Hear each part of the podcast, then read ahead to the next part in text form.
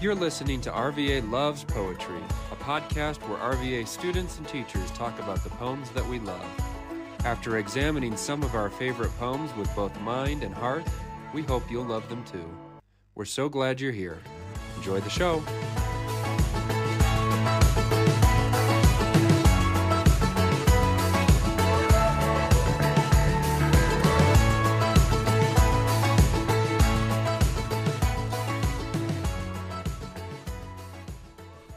Hello, my name is Eddie.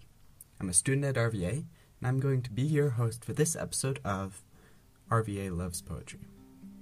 Today I will be reading The Tuft of Flowers by Robert Frost.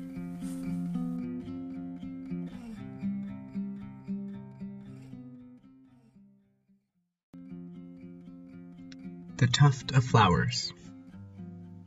I went to turn the grass, once after one who mowed it, in the dew before the sun.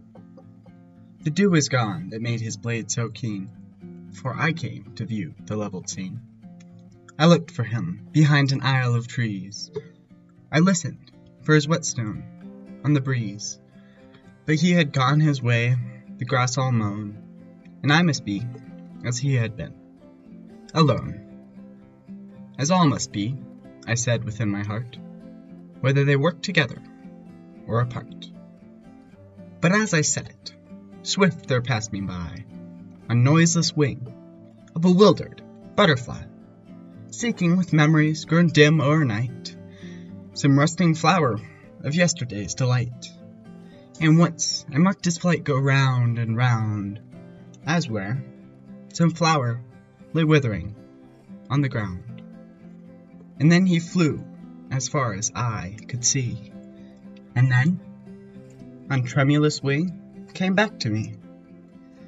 I thought of questions that have no reply, would have turned to toss the grass to dry, but he turned first and led my eye to look at a tall tuft of flowers beside a brook. A leaping tongue of bloom the scythe had spared, beside a reedy brook the scythe had bared. I left my place to know them by their name finding them butterfly weed when I came. The mower and the dew had loved them thus, by leaving them to flourish, not for us, nor yet to draw one thought of ours to him, but from sheer morning gladness at the brim.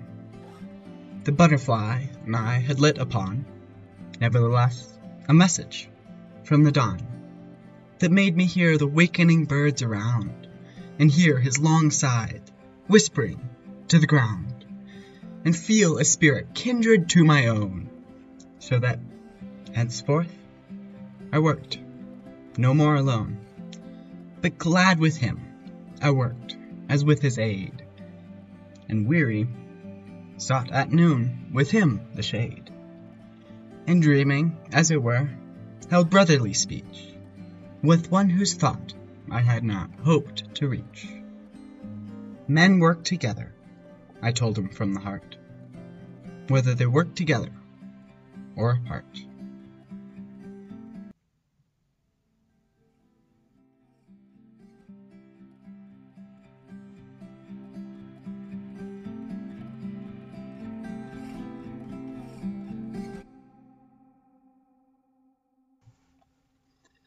When my family goes back to America for furlough, we return to Colorado. There's a cabin there that we like to go to at South Park. We have to bring our own food and supplies. The house is powered by solar panels. There's quite a large area of land all around that we're free to explore and traverse and so on. When I'm there, I really get a feeling of solitude.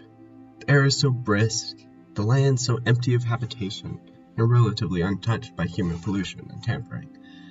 It's easy to get a sense just being alone.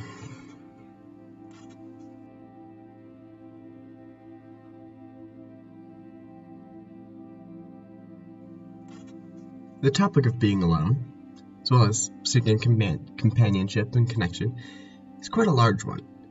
It appears in a lot of literature. C.S. Lewis even is said, We read to know we are not alone. This poem is talking about being alone in the sense of solitude, but it's also talking about a deeper loneliness. The sense of being alone because there isn't anyone that you truly understand or can truly connect with.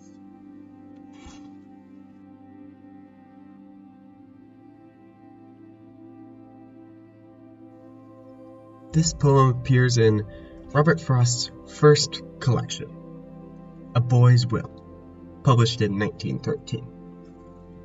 This poem displays a lot of the styles that Robert Frost is famous for, such as his imagery and his repetition. In the first two lines, we see that the speaker went to turn the grass. This means that he went to spread out the grass that someone else cut to dry. When the speaker arrives at the scene, the person who cut the grass has already done his job and left, and the speaker really feels alone.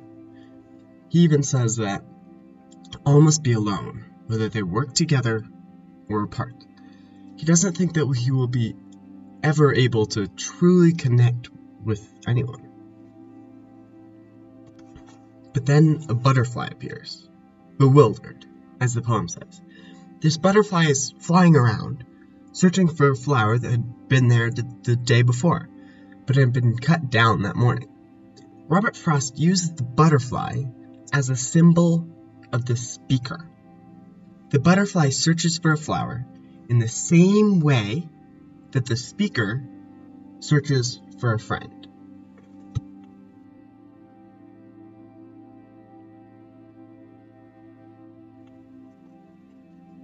Just as the speaker is about to give up and go turning the grass, he sees a tuft of flowers beside a brook.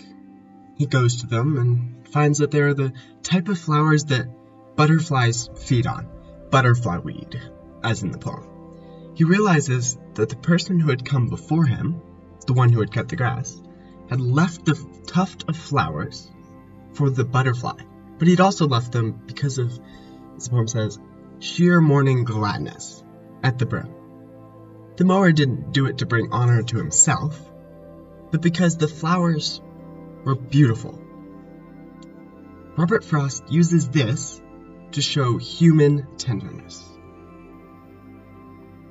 The speaker views the flowers as a sort of message from the dawn. After his discovery, the speaker hears the birds anew and imagines that he hears the mower still working. He no longer feels alone.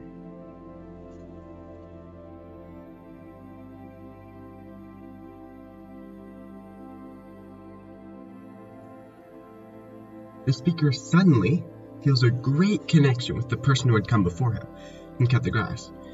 He views him as a kindred spirit, connected through their enjoyment of nature this is what Robert Frost is saying in this book. That we can connect to one another and to the world through joy in nature and through shared interests.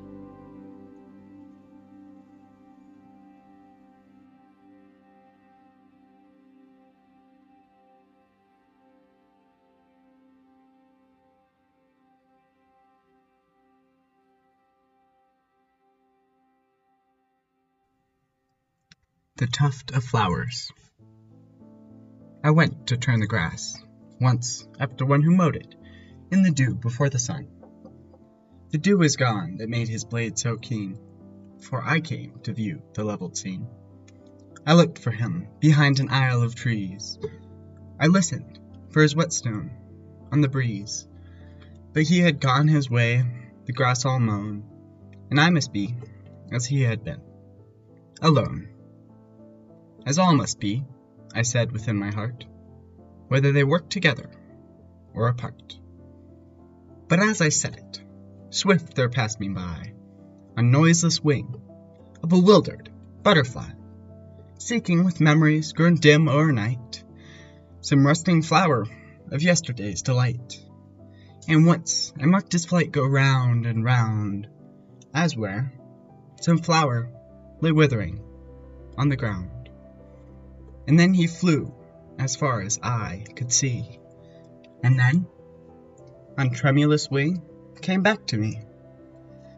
I thought of questions that have no reply, would have turned to toss the grass to dry, but he turned first, and led my eye to look at a tall tuft of flowers beside a brook. A leaping tongue of bloom the scythe had spared, beside a reedy brook the scythe had bared. I left my place to know them by their name, finding them butterfly weed when I came. The mower and the dew had loved them thus, by leaving them to flourish, not for us, nor yet to draw one thought of ours to him, but from sheer morning gladness at the brim. The butterfly and I had lit upon, nevertheless, a message from the dawn that made me hear the wakening birds around, and hear his long scythe whispering to the ground, and feel a spirit kindred to my own, so that henceforth I worked no more alone, but glad with him I worked as with his aid, and weary sought at noon with him the shade, and dreaming, as it were, held brotherly speech with one whose thought I had not hoped to reach. Men work together, I told him from the heart, whether they work together or apart.